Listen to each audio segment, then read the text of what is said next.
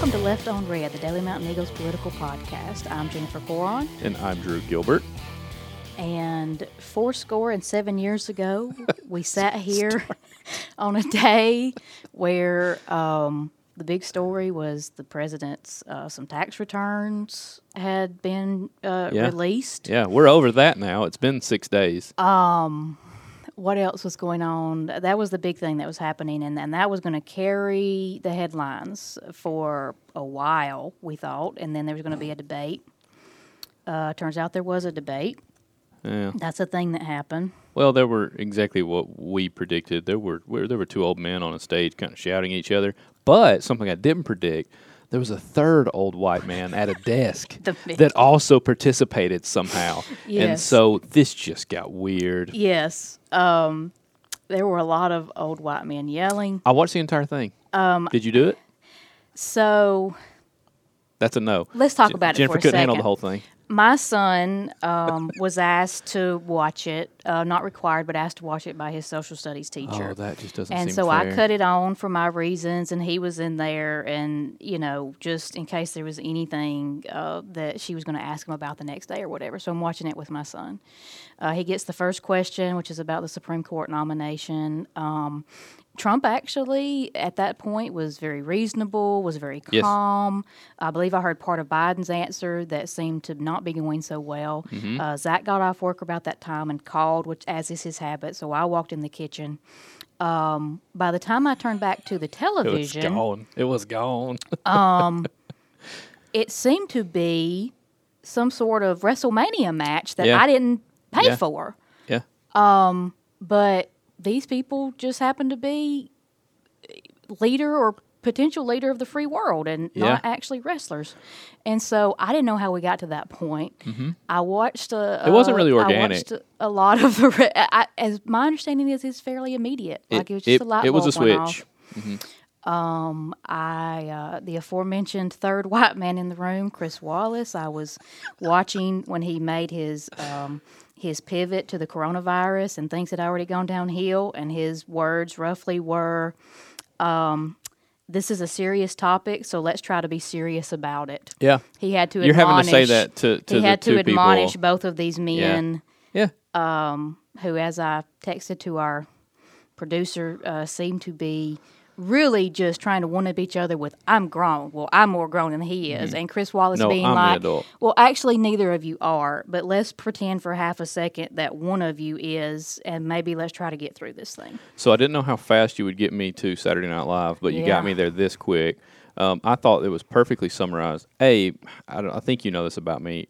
I'm a huge Jim Carrey fan. I have been through my entire childhood. He's a his, talented His fame kind of came up as I grew up, and I just I really attached to his humor. He nailed Joe Biden on Saturday Night Live Saturday. Oh my goodness, he nailed it. I, I have to imagine even Joe got a chuckle out of his rendition of him. Hopefully, But uh, the thing that sums up this debate the best was their rendition of uh, Kamala Harris, uh, played by Maya Rudolph, coming out. And basically, she's the mother of these two boys, and she's calming them down. She's disciplining them both for their behavior. And then she's sweet and says, I've got some cookies and milk in the house when y'all are done, or something like that. And I was like, well, y'all just nailed it. Because it did. It At times, it seemed like two petulant children. And the reason I don't understand it is who do either of them gain by doing any of this? Um, I, I really don't think there's a lot of undecided vote to begin with. people were gen- generally horrified. I thought. It was No, wretched. no matter who you went into the debate in their camp, you were generally horrified at the world is watching this. Yeah. And there were headlines is the what we day after that the, the, the world was horrified as well. yeah. What we got As I 320 told Zach, million it's people, almost this like is it. um, you know how they say the southern thing is, you know, some people hide their crazy, we put it on the front porch. Um, that debate became the front porch for American crazy.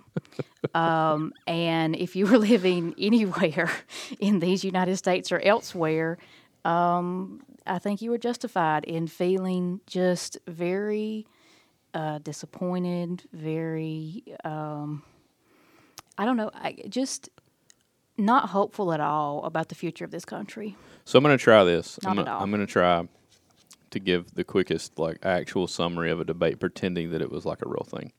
I think you touched on something. President Trump came out of the gate really good, in my opinion. The first 5 Mm-hmm. six minutes, I was literally arguing via text, like, "Hey, he's doing well." He did. He I was getting well. rebutted by someone that just despises him, that just would not admit it. And I was like, "You do, you don't understand what Mm-hmm. what's expected of him and what he's doing. He's he's he's checking the boxes."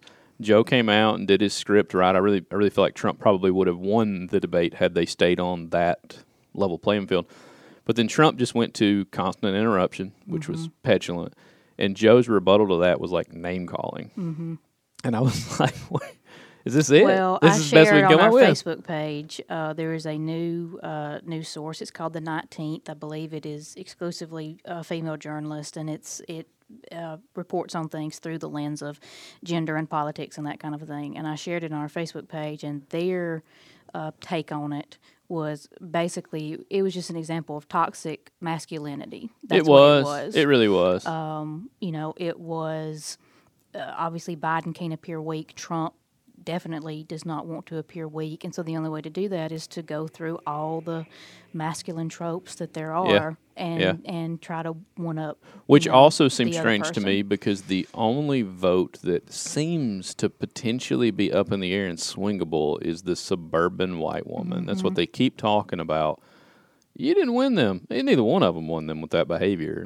If they can be won good. by one action, you know, It wasn't good. it was. Let's just leave it there. I think everybody agrees. So for about 24 hours, that was the story. Was the debate how Yeah. off the rails it went? There Yeah. were questions about what happens. You know, should Joe Biden debate uh, in the next two debates? Uh, should they cut the microphones? What can be done about Yeah. these debates? Yeah.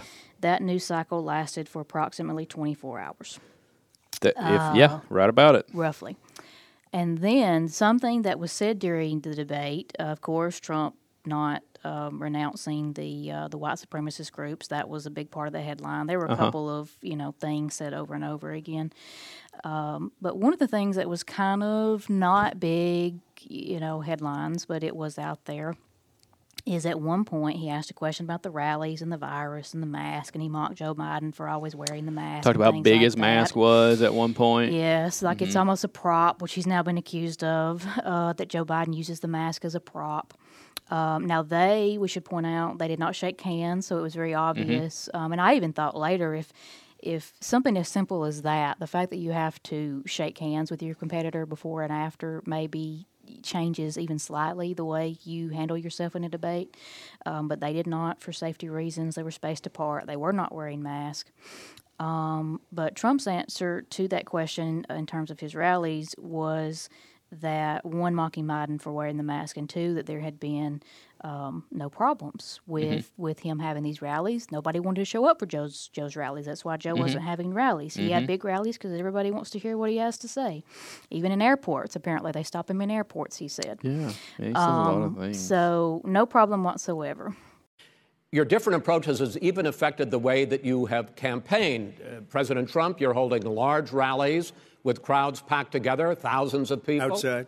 Uh, Vice President Biden, you are holding much smaller uh, events with Because nobody will show up. people with. Well, it's with- true. Nobody shows up to his rallies. All right. In any case, why you holding the big rallies? Why you not? You goes first, sir. Because people want to hear what I have to say. I mean, But are you not worried a great about job spreading as a disease? president, and I'll have 25, 35,000 people show up at airports. We use airports. Are you and not worried hangars, about and we the have a lot of people. sir? Well, so far we have had no problem whatsoever. It's outside. That's a big difference, according to the experts. And we do them outside. We have tremendous crowds, as you see. I mean, every and, and literally on 24 hours' notice. And Joe does the circles and has three people someplace. Okay. Uh, By the way, did you, This- did, this- did, did you see the, one of the last big rallies he had? And a reporter came up to him to ask him a question. He said, No, no, no, stand back. Put on your mask. Put on a mask. Have you been tested?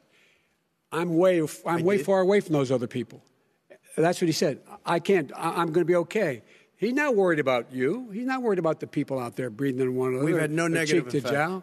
No, negative effect. We've Come had on. no negative effect, and we've had 35, 40,000 All right, do you people wanna- at any of these rallies. Okay, so fact check on that. Uh, there's a gentleman, a former presidential candidate named Herman Cain. Yep. Um, now, I don't know, as these things are certainly fluid, that they ever really nailed down where Mr. Cain uh, got COVID 19, but what is true is that he passed away in July Mm-hmm. and he was a surrogate at a June 20th rally in Tulsa at a Trump rally. Mm-hmm. And he photographed himself um, without masks, sitting with a bunch of people. Mm-hmm. He got sick shortly thereafter. He could have got it who knows where, but at the time, certainly it is an open ended question that perhaps being in a very uh, large stadium atmosphere like he Mm-hmm. was, Where they Um, recirculate air. Right.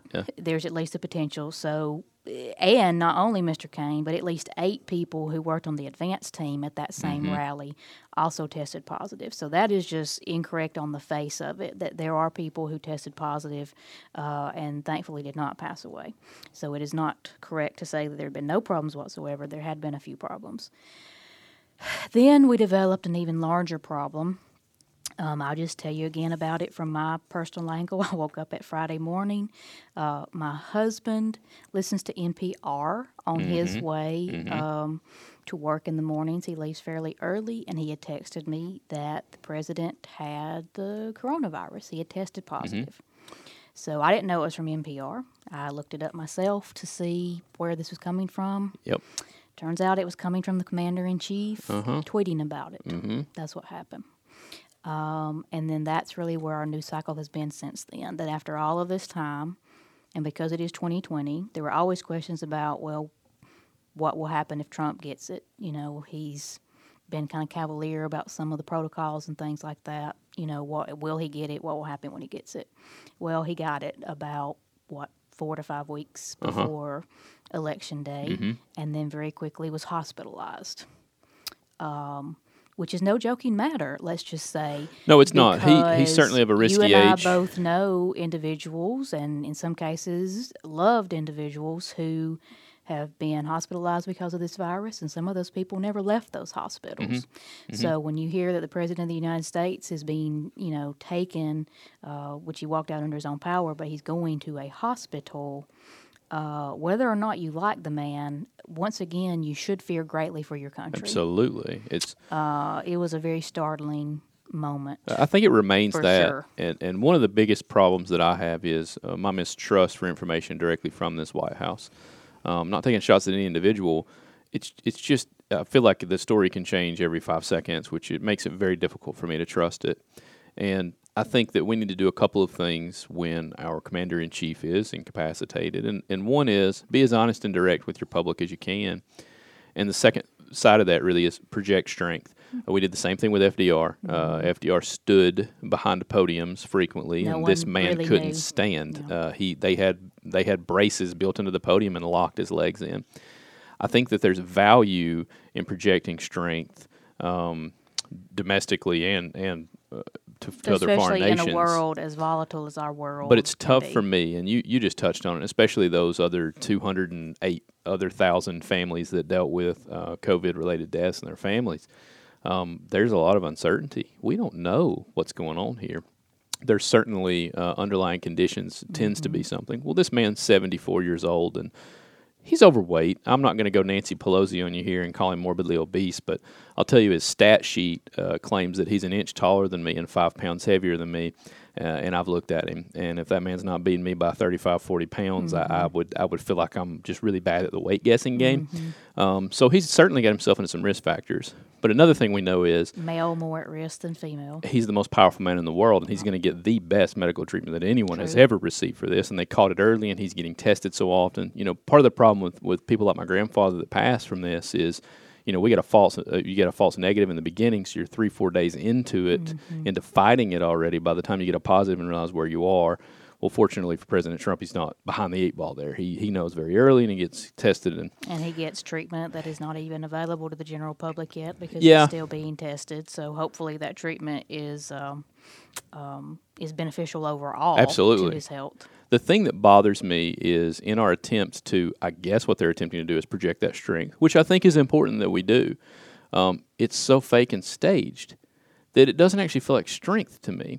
And I'll give you a great for instance is they show him.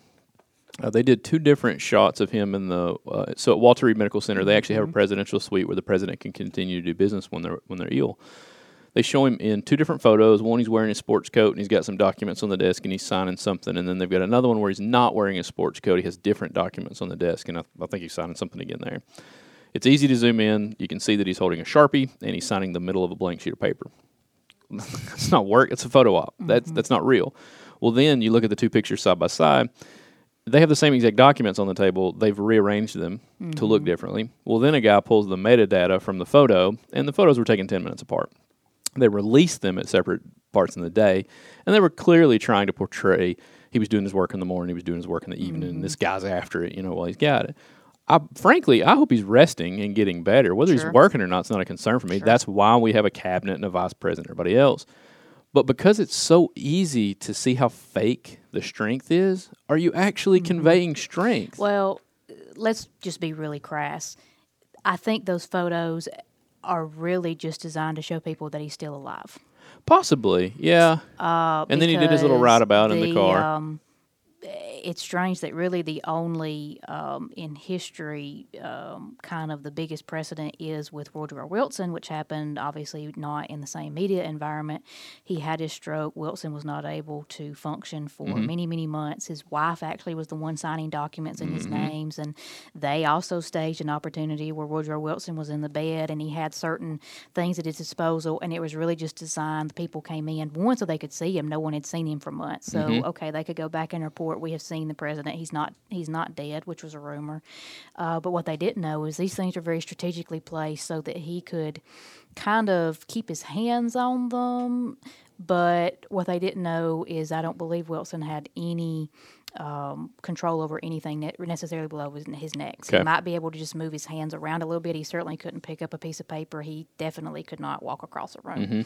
So that in itself was staged. Just but at the end of the day, their goal was to show that this man is still alive and he's functioning as president. The man was still alive. He was not functioning as president. That was a lie perpetrated on the American people, uh, which you didn't know the full story about for about Right. 15 to 20 years because of the way it happened. So, um, but he's done videos. Uh, we should perhaps mention he's now done a, a drive by situation. He left which was a bit the controversial. hospital Yeah. um, with his uh, Secret Service agents in masks and gowns, and and they basically rode around the block and waved at Yeah. supporters.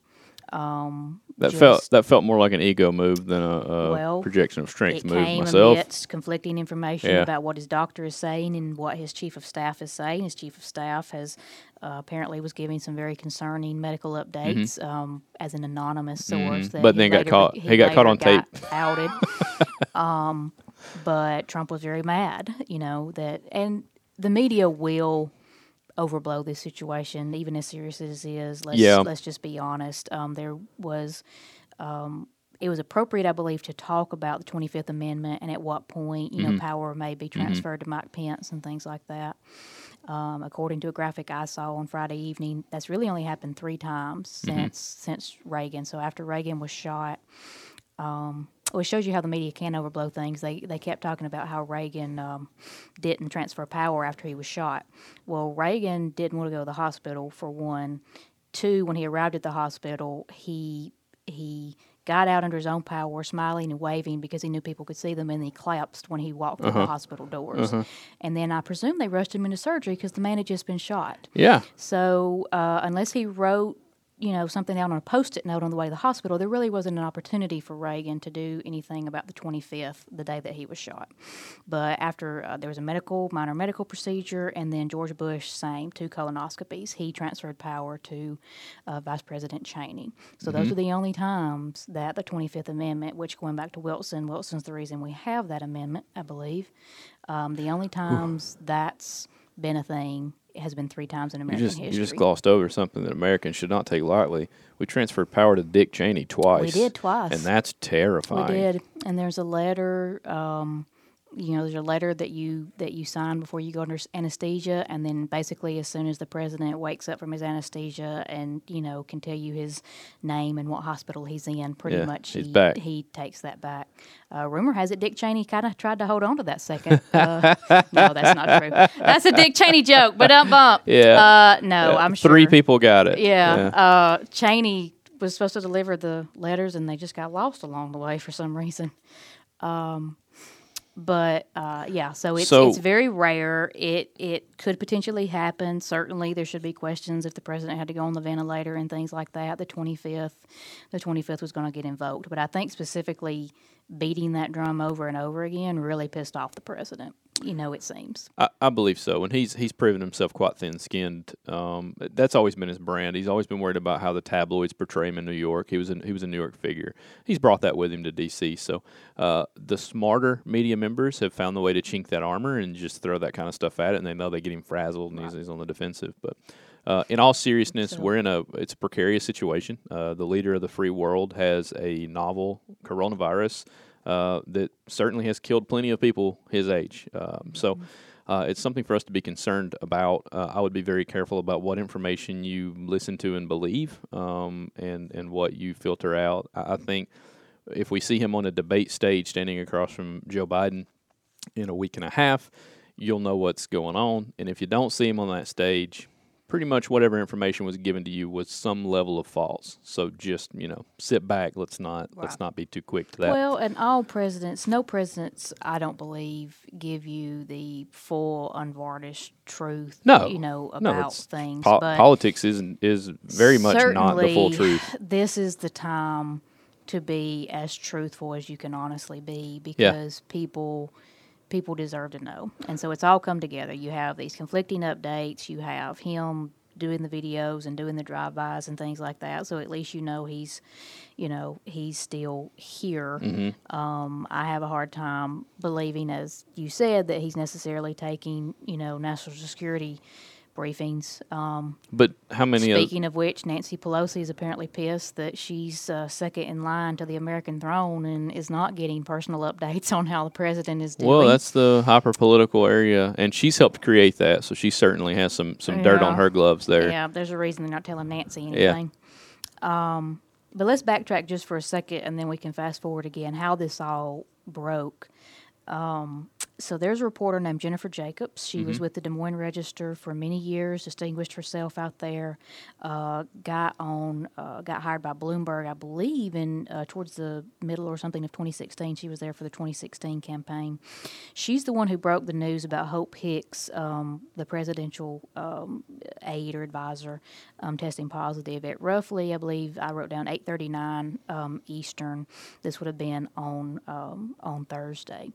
So two, I believe, New York Times reporters it was were able to confirm that the White House had no intention of uh, making that public about Hope Hicks being being positive. Hope Hicks had been with the president at um, at rallies at the Supreme Court nomination, which we are definitely about to circle back to, because Amy Coney Barrett, the glorious uh, ACB, Well, the continues to find herself right in the middle of all tentatively of nominated to be the glorious ACB. I'm going to stand by. She hasn't earned it yet, but it's perfect when she does earn Right. it. So that was the deal. They did not intend to disclose that. Um, Jennifer Jacobs was able to confirm it and, and put that out on the interwebs where um, the president lives and saw it.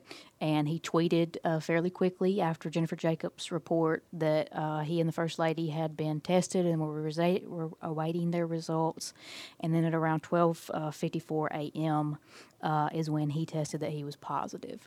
So I don't think it's an exaggeration to say that if Jennifer Jacobs had not done her reporting and broke the story as she did for Bloomberg, that quite possibly all these people who are now positive with the coronavirus could still be positive. It wouldn't have changed the positive, but we would not know anything because the White House, if they were going to keep Hope Hicks a secret, you can imagine they definitely would have put the machine in force Lord, to keep the president's um, virus a secret. So, uh, once again, completely biased because it puts the food on my table, and here we see it in the Daily Mountain Eagle office.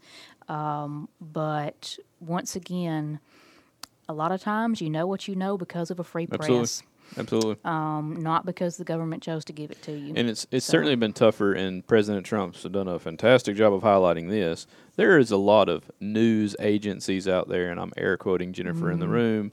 Uh, they they're driven by ratings and selling their ads, right? And then there are legitimate Mm-hmm.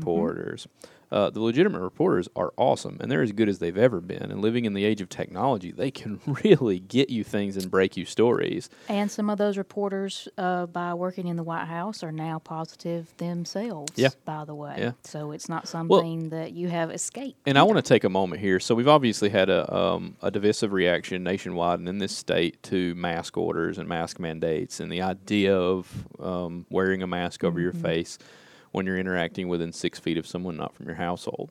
And coming kind of close to home for me, um, so my wife gave birth to our second child. Uh, we're coming up on two weeks. Uh, tomorrow will be two weeks ago. Um, I'm sorry, Wednesday will be two weeks ago. The day uh, that she went into labor, she was at school. She's a teacher, and she had her blood pressure tested by a school nurse there. Um, finding out her blood pressure was high and sending her to the hospital to be induced into labor. Uh, that nurse, a few days later, tested positive for COVID 19. Uh, my wife was wearing a mask, and that nurse was wearing a mask when they were within six feet of one another. Right. And to date, my wife has had no symptoms. symptoms and looks like she's not heading in that direction. I, I, I can understand certainly we always want to fight for our liberties here in America, but you look at an administration that has pretty much admonished mask wearing and, and really they've it seems like reports out of the White House is they berate you for wearing it.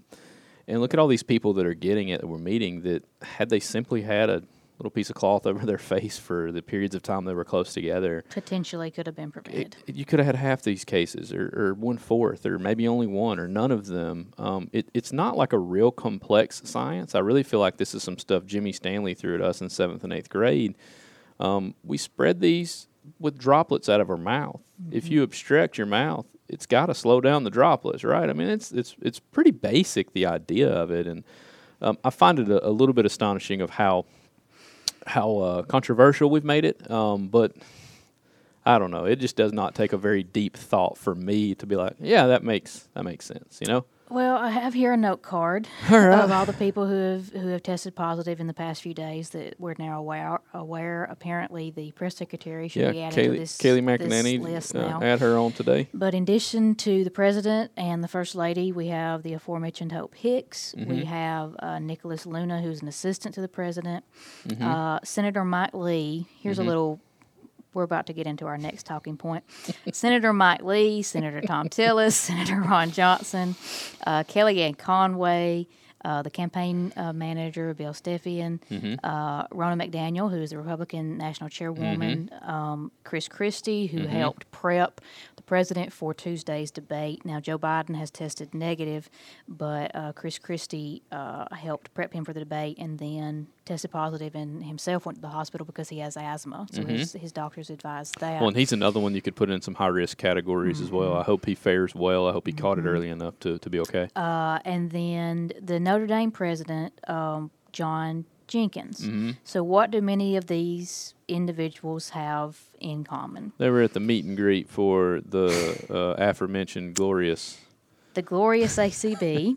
and you know, it's odd because I specifically wanted to to watch this nomination. I didn't want to just catch the the bits and pieces. I wanted to watch the full statement. And I remember thinking at the time, you know, no one was wearing masks. They were seated very close together. I believe maybe some of like the ushers um, I noticed were wearing masks, but none of the participants. And I thought it was odd, but then again, I knew how the president felt about masks and how the administration felt, and so it didn't surprise me necessarily. But it is a thought that flipped across the mind. And now, as they attempt to trace what happened, now to be fair, a lot of these people have been in contact with each other.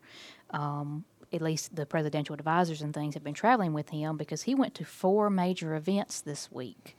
Um, at least one of them after he knew, I believe, that he had tested positive or could potentially have tested positive. The fundraiser in um, where was the fundraiser? Was it in New Jersey? Not New Jersey. Where was the fundraiser they went to? Was it New Jersey?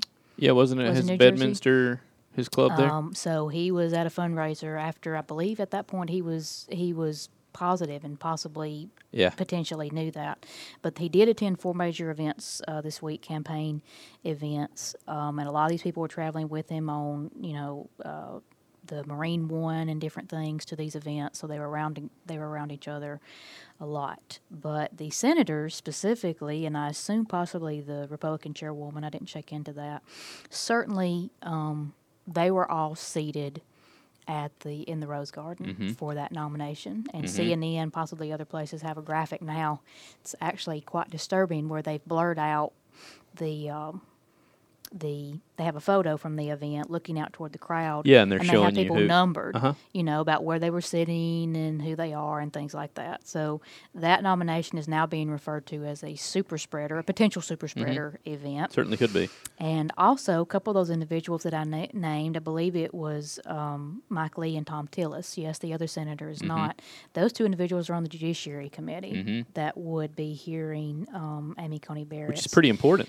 Nomination because we've gone through the math about how many people McConnell needed to push that through, and when you ha now have two people who are going to be quarantining and um, you know potentially sick longer than just the 14 days, I mean you never know what's going to happen with someone's health. So uh, his numbers are looking a little sticky.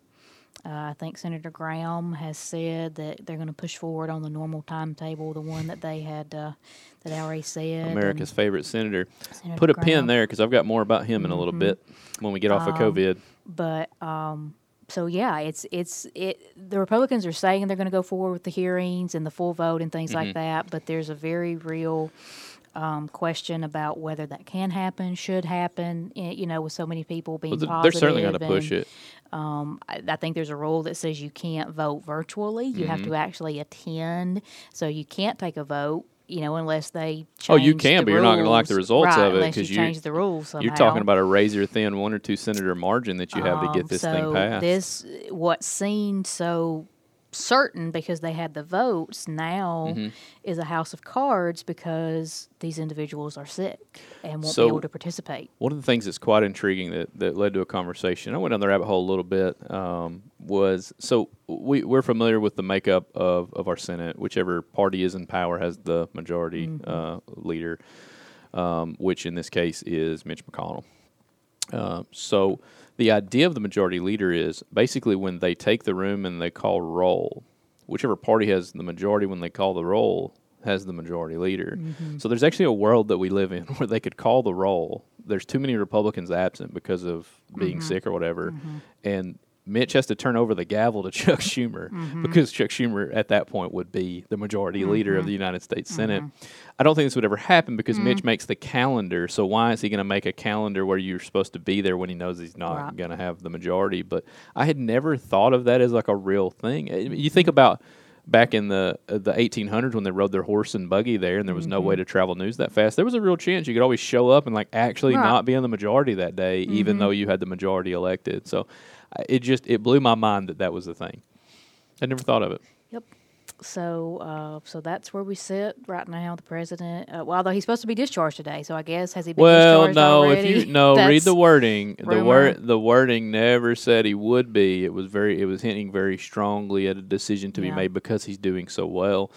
My best guess is that his team will spin it as you know what, out of an abundance of caution, we're going to go ahead and keep him here. He's been able to you know continue to make. Mm-hmm. America great again from inside the hospital. So we're just going to keep doing it this way, and they'll spin it nice and pretty to make you feel good about it. But frankly, uh, just rest, man, and get better. Like that's Yeah. what uh, that's what everybody needs you to do. Um, let's just get you and better. quit taking trips around the block. I mean, just that that image and the thought of that. I mean, The any be- other person? Can you imagine any other person being given permission to No. leave that hospital No. in an enclosed space with mm, two no. or three people, ever how many people are with him, to go out Absolutely and just not. wave at people and then go back in the hospital? Yeah.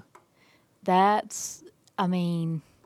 Why I have no words for that moment in American history. I felt that it was strange that the he felt the need to do it. He does such a fantastic job with connecting. Could they not give him a window, like a room that looked out on well, the he can- street? we're in 2020. He like what happened to the days like Reagan after being shot? window, yeah, like yeah. Reagan would appear at the window and he'd wave it. Well, but on what top happened of to that, that? he- he we does don't have such a good windows at. Reed. of connecting directly to his voters via Twitter. Yeah.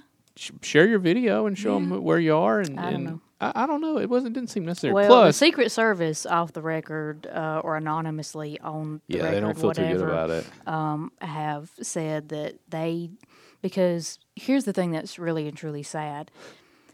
They cannot um, do something, agree to a plan that they feel endangers um, or they cannot wave off a plan that they feel endangers their own life because Mm-hmm. that's their job. Their job is to put their life on the line.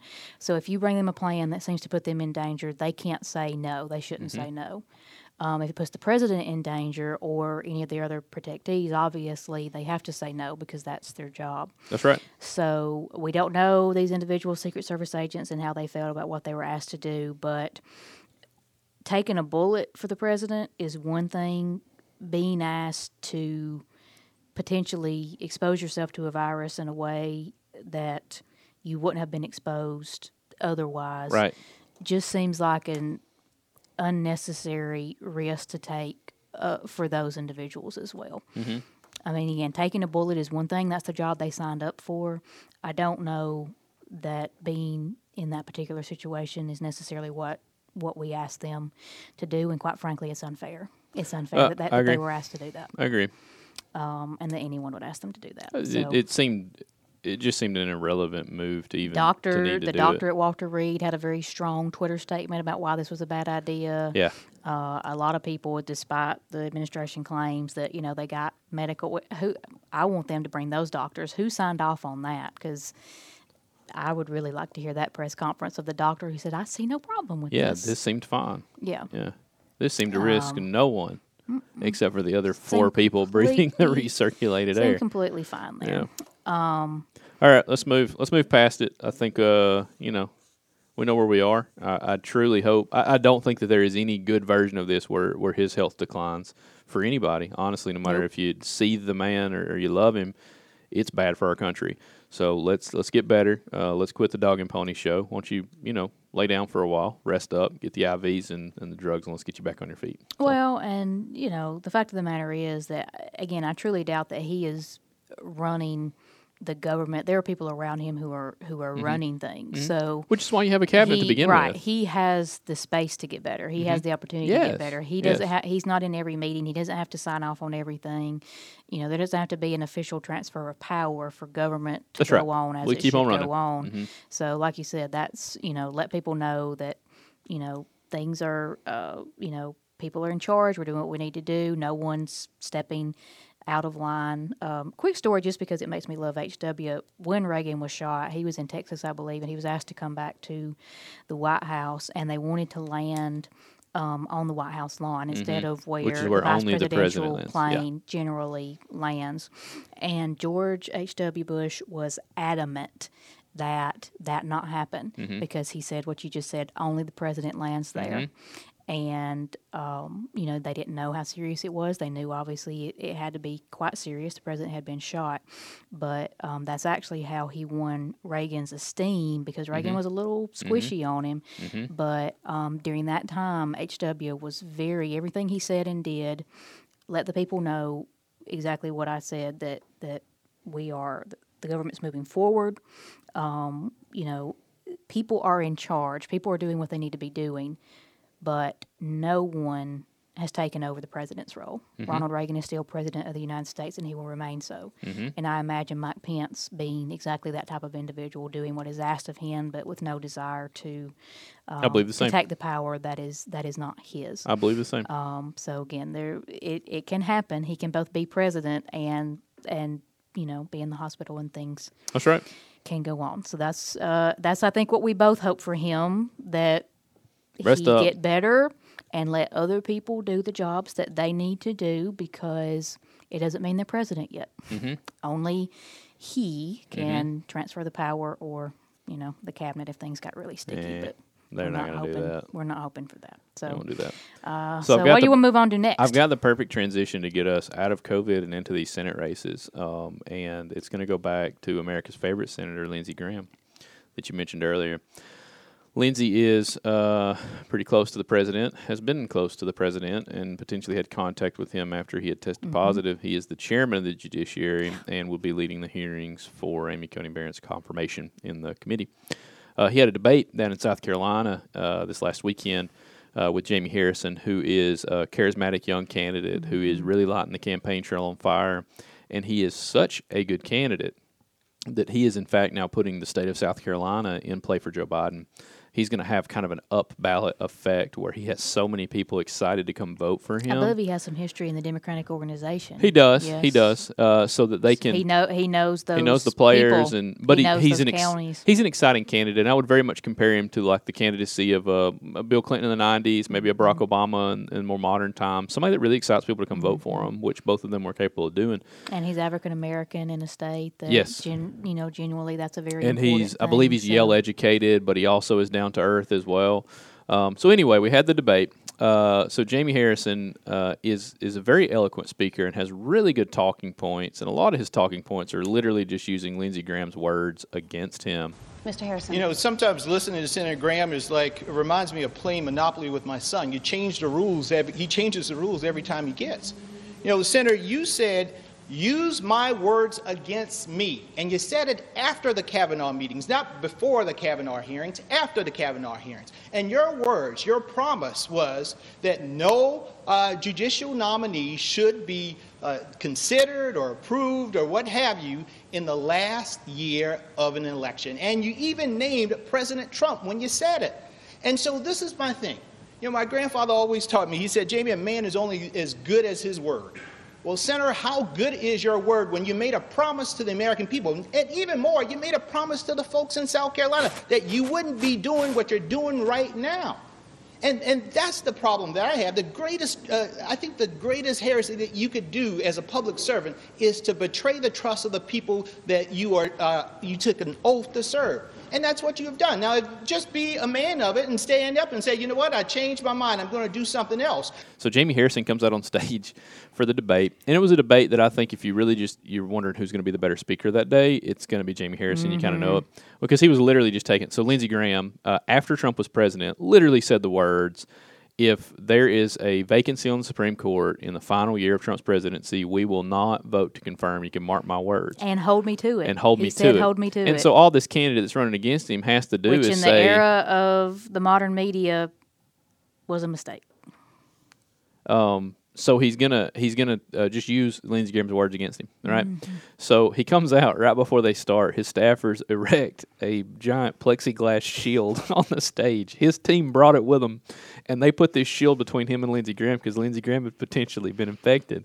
And the optics of this for me is like he's dominating Lindsey Graham before they even start because he's like, Mm-hmm. "Hey, you're like you're infected, man. You stay over there in your little bubble. I'll be over here."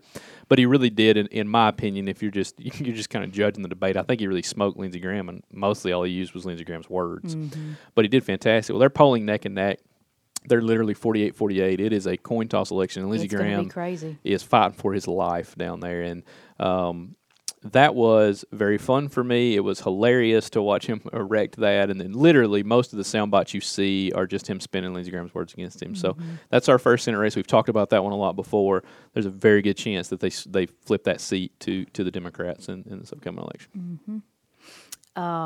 and then uh, we have in our own Senate race things are pretty pretty stable. Um, uh, Tommy Tuberville is is going to most likely take that seat, but I did a little digging, and uh, this weekend found out that what he is not, uh, which we knew this already, is necessarily um, politically uh, astute, or at least his team isn't because when you uh, find when you Google Tommy Tuberville, one of the first things that'll pop up will be TommyTuberville.com, which you would think you would go to to get some good information about um, Right. Tommy Tuberville. Yeah. Well, you get information about Tommy Tuberville.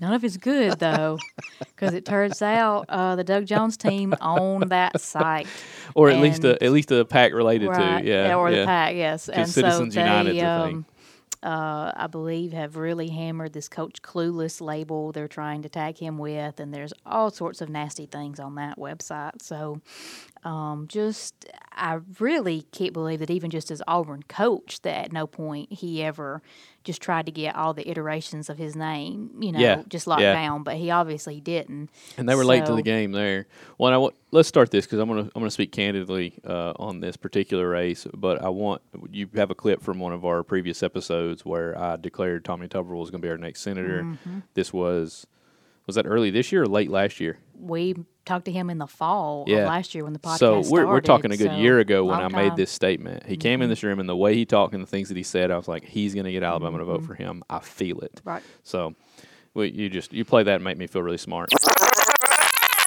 That last question, I wasn't sure how he was going to handle it, and man, he had the answer for the question. So He read yeah, the room. I, I think uh, may, heard it here first. Maybe I don't know. I don't know if anybody said Mm-hmm. it, but I, I think he's our next senator. I do. Now that we're deep into the campaign, take this election out of the state of Alabama and put it almost anywhere else in the nation. Doug Jones would smoke Tommy Tuberville almost anywhere else. Um, we paint Doug Jones by the letter next to his name rather than his voting record. He is a very moderate Democrat. He he routinely uh, votes outside of his party. In fact, since he's been in D.C., he's voted almost eighty percent of the time with our senior senator uh, Richard but the Shelby. only thing you hear in Tuberville Rouse is that he voted for um, impeachment. He voted for Th- that's, impeachment. which is right. And he voted for something that maybe a lot of Mm-hmm. Alabamians don't agree with. But the point I made in, in a previous episode, I believe, was listen to his rationale. Right. He explained to you why he did it. You don't have to agree with him, but he gave you a reason. And I- don't understand why all of us are, are to such a point, or so many of us are just to such a point that we just want to have our team. Why don't you want to hold your team accountable? Good Lord, how lazy can they be and how much can they not serve you if you just are blindly loyal to them? Mm-hmm. We've got to get over that because it honestly makes our democracy weak. It makes us weaker. So why don't you hold them to some kind of standard at some point? But the funniest thing uh, that I've seen is, and I mentioned it in our last episode, Doug Jones has a lot of money that's flowed in through PACs or through his campaign, and so he's had a lot more ads. He's been very aggressive in his ads. I think he's going to lose this election. I think he's going to lose it by five, six, seven, eight points. I don't think it's going to be close, and I think Tommy Tuberville is going to be our next United States senator. I think Tommy Tuberville probably understands very little about what this role is, and maybe that's a good thing. God, I hope he proves me wrong a couple of reservations I have about his campaign. Number one, his entire campaign seems to be I'm with Trump, I stand with Trump. He's got this one video where he was on Air Force One with Trump Mm-hmm. recently, and man, he's just flinging that into rotation over and over and over again to He make it look like they have this close um, relationship. the acceptance speech at the convention. Yep. Yes, he, w- Yep. he went there and so took some he's just flinging this thing. Well, let let's let's look at national polling and let's assume it actually knows what it's talking about. Trump's probably not going to be the president in January. If if you think that there's a there's a chance, right? That's an open door, yeah. What's your plan if he's not there? You literally just keep telling me you're with Trump, you're with Trump, you're with Trump. What if he's not there? What's your plan? What are you going to do for the state? How, what are you going to bring home? Who are you going to work with? What's your priorities? You, you haven't heard any of this, and it's it upsets me because we're just like, like letting him take the lazy street to, to the Senate rather than making him work for it and tell you you know what his policies are. One of the funniest things. Uh, so he finally has an ad, and he's walking. He's walking at a football field. And he's kind of walking towards the camera, and he's wearing just a navy blue Under Armour shirt. I think that they. I- I'm always trying to get in their heads. They're trying to invoke the Auburn coach image without Sure. having an Auburn logo on it because they want the Alabama voters too, right? Mm-hmm. So I'm sure they had hours long meetings talking about what shirt the man was going to wear in the ad. But he's walking to you. He says, uh, there's really nothing of substance that he says walking towards. And then he points to the American flag and then he says, if somebody burns this, they ought to go to prison. Hello, I'm Tommy Tuberville. I'm proud to have won a lot of big football games, but I'm prouder to be the son of a veteran. My dad was 18 when he stormed the beaches of Normandy, and we live in the greatest nation on earth because of patriots like him. I'll stand with President Trump to keep America great, and anyone who burns this flag should go to prison. I approve this message because in the Senate, I'll donate my paycheck to the veterans of the great state of Alabama. I just laughed hysterically because, yeah, I, I'm a big fan of our flag and I never plan on burning it, but I also believe the freedoms in this country allow you to. Um, but also, he didn't say, I intend to introduce legislation that would make it a felony. Um, he, he, there was no substance. It was just like, man, if somebody burns this, they ought to go to prison. Well, it's shorthand. It's It, it is, it's but it's shorthand. no substance at all. It's Yeah. just words, and this is that's what we'll elect. And we have to do a lot better um, here in Alabama if we want to get good leadership and people that are going to constantly work for us. We got to make them work for our vote. We've got to be. We got to quit being such lazy voters. We are very lazy voters. Well, and contrast that with him being asked about the Voting Rights Act, which, if you want to really talk about, you know, I'm sure in some of these protests, I haven't seen it, but it would not surprise me that potentially some things have been done to the American flag that are disgraceful. But are we, as a country, experiencing a rash of flag burning? Uh, probably not. I haven't seen it. The Supreme Court has taken up uh, Voting Rights Act, uh, made an important decision a few years ago about the Voting Rights Act and how it related to Alabama and things like that. And when he was asked about that at, I believe it was a Rotary, Birmingham Rotary Club meeting, it was really a bad moment for him. It really led you to question if he understood exactly what the Voting Rights Act was, why it was, you know, important, um, and eh, things related to the Voting Rights Act may actually potentially come up, you know, with him as a legislator. So, on that sense, it's lovely that he wants you to respect the American flag. That's fine. Um, I would kind of like him to know what the Voting Rights Act is as well, though.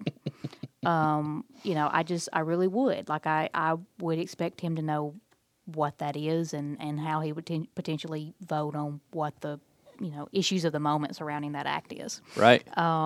Because I believe the chances are better that things to do with voting access uh, will come up than things to do with the American flag yeah. because as it- aforementioned, I don't think that case is going to go to the Supreme Court anytime soon because it's fairly established. Um, you know, Yeah. the American flag stuff is fairly established. Well, and we've we've talked about it before in, in, in issues such as abortion and gun rights, and they, they try to get you things that are tied emotionally to you, Mm-hmm. that are that are tied to your soul somehow, and they want you to be tied up with those and thinking about them. So once they said, you know, hey, somebody's going to burn the American flag, I'm going to send them to prison. You're like, you know Mm-hmm. what? Yeah, the, you suck if you burn that flag. You should go to prison, rather than.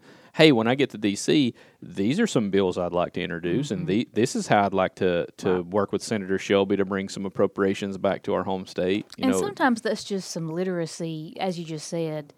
When listen to what they say, and I don't care which candidate it is. I know we're we're roughing up on Tommy Tuberville right now, but this is definitely a thing that happens in political. Oh ads. goodness, yeah. Sorry, think about what you think they said and then watch the ad again Yeah. and listen to what they really said yeah, because people who do these ads are very good at making as many people as possible hear what they want to hear very true, very true. so, uh, no matter which candidate it is, if you have that moment, we talked about this about media literacy. If you have that moment where you just want to just pump the fist in the air and like, yeah, Mm-hmm.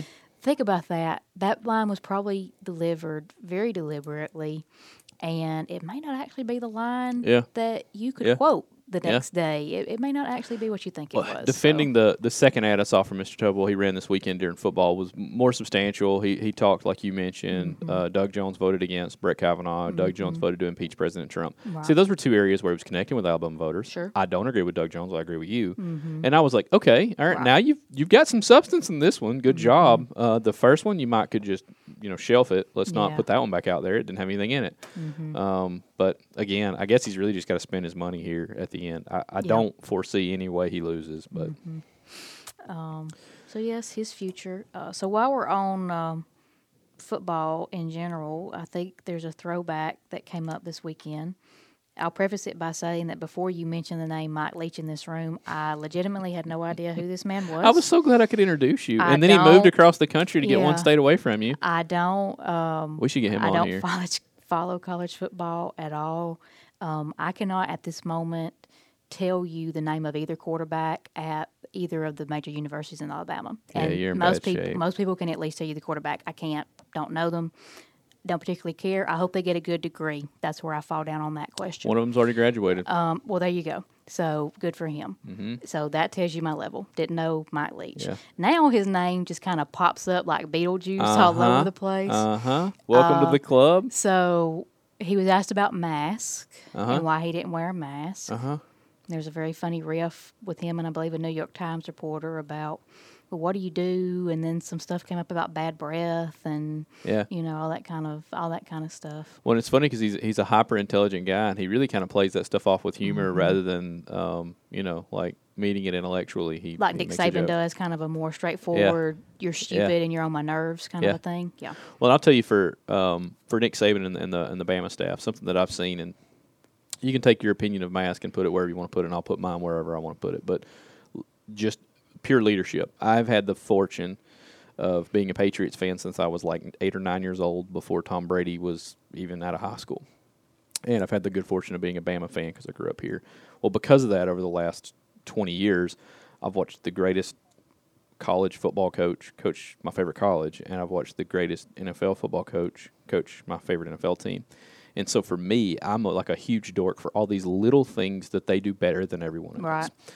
There is leadership at the top. You do hmm. not question the leadership. It runs downhill, and you will feel the wrath if you choose not to.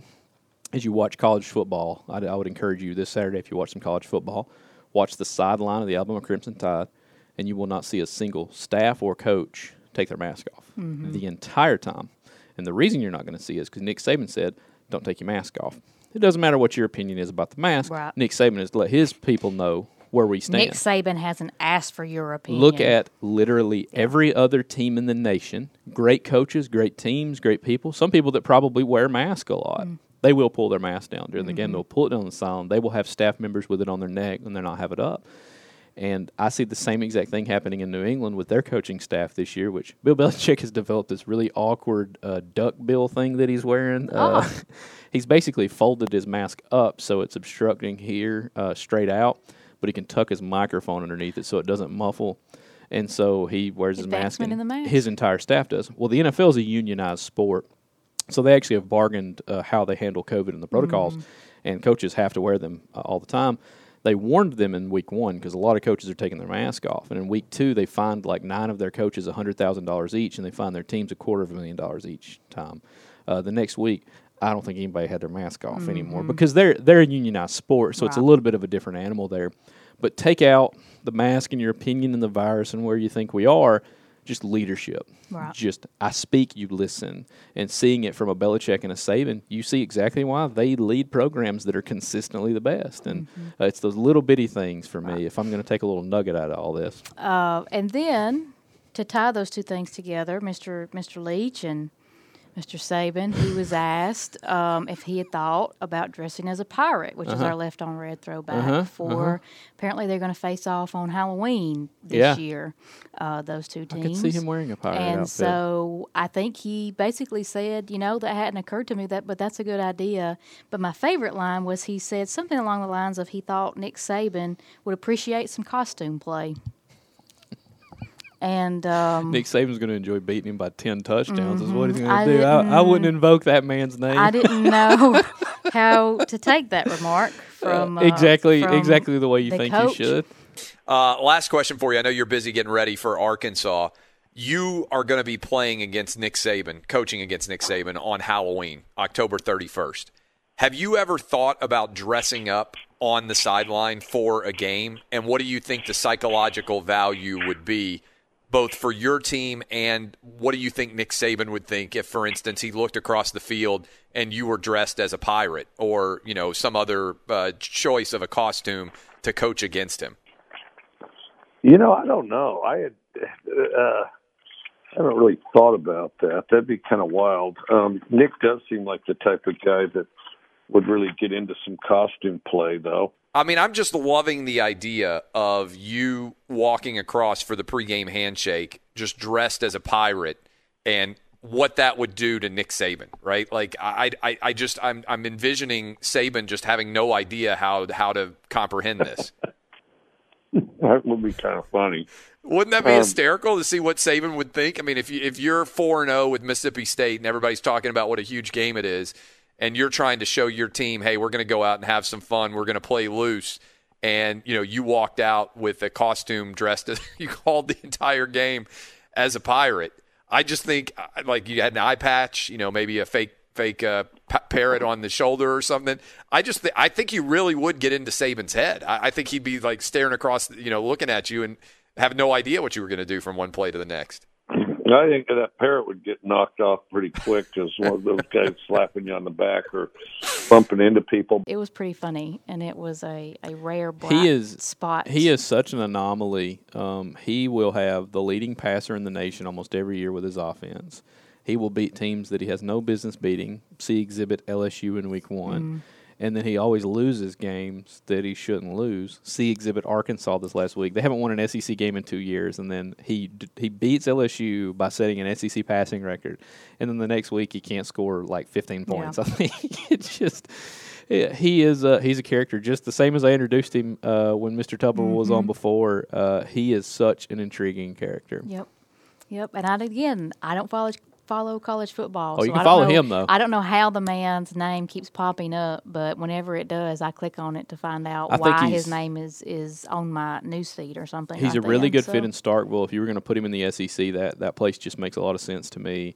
Uh, he can win them some big games and, and get them some notoriety. He is certainly marketable. There are a lot of pirate ship um, Mississippi State shirts rolling around Mm-hmm. now. I mean, he he is uh, he is a brand all his own. Mm-hmm. Um, I don't know that I'd bring Nick Saban's name up though. You're you're uh, you're, you're not out in the Pac-12 anymore. Mm-hmm. Uh, Nick Saban can thump you probably every year, so I would I'd probably leave his name alone.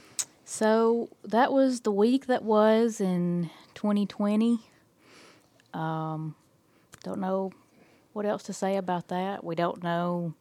Um, well, I guess we should uh, bring up as we've been sitting here recording. The president has tweeted that he is Being in fact released, going to yeah. leave. Uh, Walter Reed. Ma- he made sure to lace a lot of political narrative in there as I well. I believe he ended by saying he feels better than he did in 20 years, Nobody feels better than he did 20 years Um, ago. which Uh, you know, I don't know how that's possible. let's just leave that there. I'd like to find out what they gave him at Walter Reed. Do I believe he certainly could have recovered a lot faster than others? Absolutely, because he's got the, the greatest health care probably in the world available Mm-hmm. to him.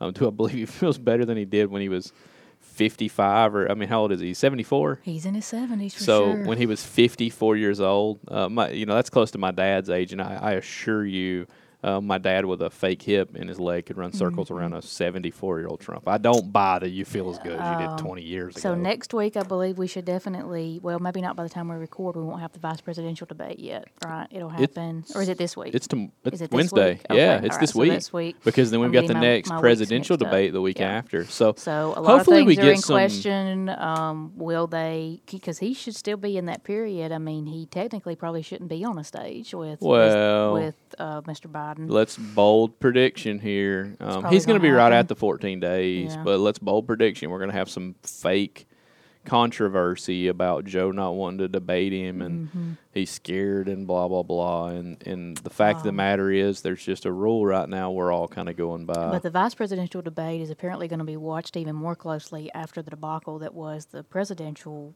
debate. yeah, I think we all want to know Um, what would happen if these two old men fell over dead. I mean, uh, frankly, let's Mm-hmm. Right. let's really call it what well, it is. that's one of that's hope one that of the we- things that I thought about when it was still early on in the crisis. I was because I actually asked. He said, "You know what happens?" And this is really this tells you what kind of conversations we have at our house. Yeah. But he asked Got me, he said, "What happens if?" Well, Yeah. morbid is Yeah. the theme of the day. Well, the part- the year. party would pick What their- happens if both the president passes away and Joe Biden gets the virus and passes away before the election? yeah. You what you I would assume they just default to their vice president. what happens? Yeah. There's a chance. So, like with the with the Republicans, I feel like it'd be easier. You have the incumbent vice president. You'd be Mm-hmm. silly to not have him. But when it relates to the Democratic ticket, you know, Bernie Sanders had the, the second most delegates, and the switch might Mm-hmm. need to go that direction. throw something. However, you've already had your convention in which you nominated Kamala Harris for your vice president. So Mm-hmm. Yeah. Mm-hmm. uh, that would be intriguing. I really didn't. Let's not find out quick, the answer. uh, quick point of order on that. Apparently, there's a new Wondery podcast about the makings of Kamala Harris, Okay. and the first episode I saw uploaded today. I haven't listened to it yet, um, but its title is Fajita Gate. And so I'm apparently, Kamala. Harris, something to do with her reputation, was based on something called Fajita Gate, which really boggles the mind. That's all I need to know Um, about somebody, honestly. So, uh, Do you have any controversy surrounding Hispanic dishes? So, um, if you're interested in that, there is a Kamala Harris uh, uh, podcast floating around. Also, Hillary Clinton has a podcast. I saw that. I'm curious. I don't know how much I'm going to like her in that medium. Um, I- she, it's I worth a shot for me. Tried it. Uh, Michelle Obama has a podcast. Maybe Well, I should she- just list all the all the political women who have podcasts. Michelle Obama has a podcast. I like hearing now. Michelle speak, though. I always uh, Hillary Um, from time to time could give me nails on chalkboard vibe, Mm-hmm. um, whereas uh, Michelle, I think she's just an eloquent speaker, and uh, I could relate to her. Right. Um, I'll try Hillary's. I, I'm, I'm not doing knocker. I, I just I don't know that I'm Um, going to love her in A that. lot of a lot of new podcasts floating around. So well, tis the season. give give those a try if you wish, and we'll be back next week to discuss um, vice presidential debate and basically um, that handbasket that we're all going to hell in occasionally hops an escalator. and uh, we'll give you an update on what part of the escalator we're on when we come back to record again. So, Yeah, here's the hoping. So we'll, we'll wrap up. Here we we'll, are. we'll talk about vice presidential debate a little bit next week, and I'm sure we'll have 15 other storylines by then. we'll see. So, thanks for being with us. And um, just from us to you, we apologize for the year that is 2020. There's no excuse for it anymore. And somebody really owes the rest of us an apology. So, we're sorry that this, that this, that this year even is a thing. Sorry that this year's happening to you. So, um, hopefully, we'll all be back together again next week. See you guys. Bye.